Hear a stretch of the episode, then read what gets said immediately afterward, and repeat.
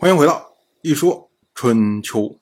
鲁国第二十任国君鲁黑公进入在位执政第五年，本年春天，周历正月，启叔姬被休回鲁国。我们之前讲过，去年的时候呢，齐国的国君就跑到鲁国来朝见，然后呢提到说要休启叔姬。我们要说啊，这个诸侯休妻啊，其实不用特意去说明的，直接休了就就可以了。但是因为呢，齐国相对鲁国来说比较弱，所以觉得说啊，我直接休了，这个好像面子上有点过不去，所以呢，特地跑到鲁国来朝见，然后特地说明这个情况。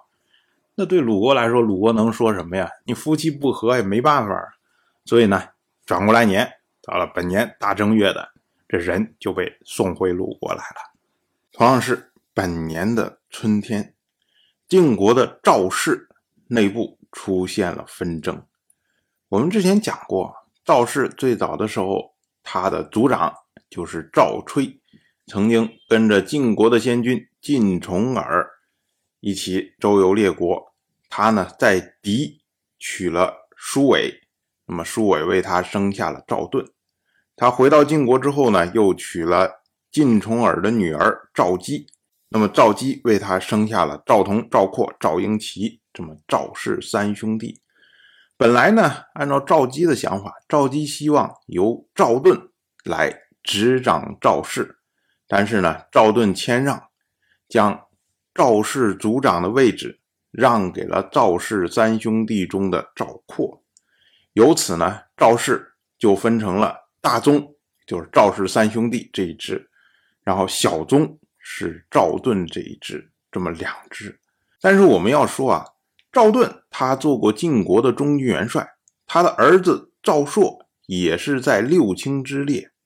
但是呢，赵氏三兄弟这么三个人呢，混来混去，始终没有混进六卿的行列，所以呢，就导致了赵氏是大宗比较。弱小，小中比较强大，这样式的一个局面。然后紧接着呢，赵朔英年早逝，就留下了一个儿子赵武。而赵武呢，这个时候年纪比较小。当然了，赵朔他的夫人也不是普通人，她是晋国先君晋黑豚的女儿，晋国当代国君晋如的姐姐。因为呢，赵朔去世之后。被定谥号为庄，所以呢，他的夫人也被称为赵庄姬。那么到了现在，赵氏三兄弟中的赵婴齐和这位赵庄姬私通，引发了赵同、赵括对赵婴齐的不满。我们要算起来啊，赵婴齐他是和赵庄姬的公公。也就是赵盾是同辈儿，所以呢，赵庄姬应该是赵婴齐的侄媳妇儿。但是呢，如果以年龄来论的话，本来啊，赵盾和赵氏三兄弟年龄基本上是差一辈人。那么呢，赵婴齐和赵庄姬他的年龄应该是相仿的。我们再说赵同、赵括对赵婴齐不满，就想。把赵婴齐驱逐去齐国，赵婴齐就说啊，说有我在啊，栾氏才不会兴风作浪。我一走，恐怕两位哥哥就要有难了。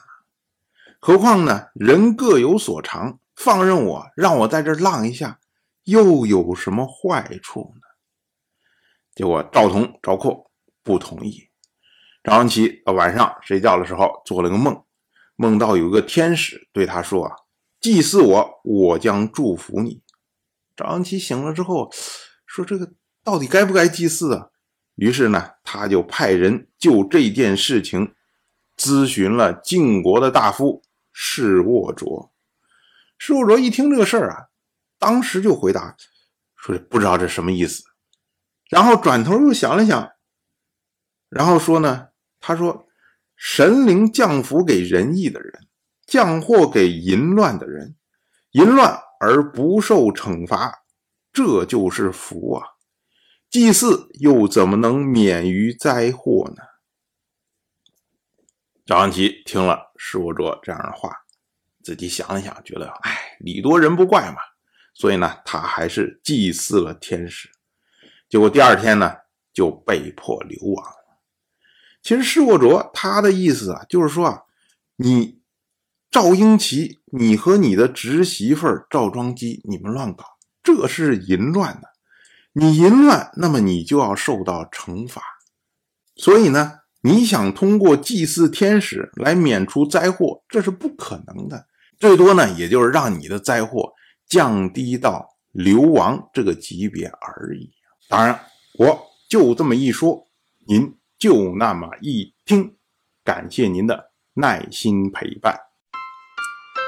如果您对《一说春秋》这个节目感兴趣的话，请在微信中搜索公众号“一说春秋”，关注我，您不仅能得到《一说春秋》文字版的推送，还可以直接和我互动交流。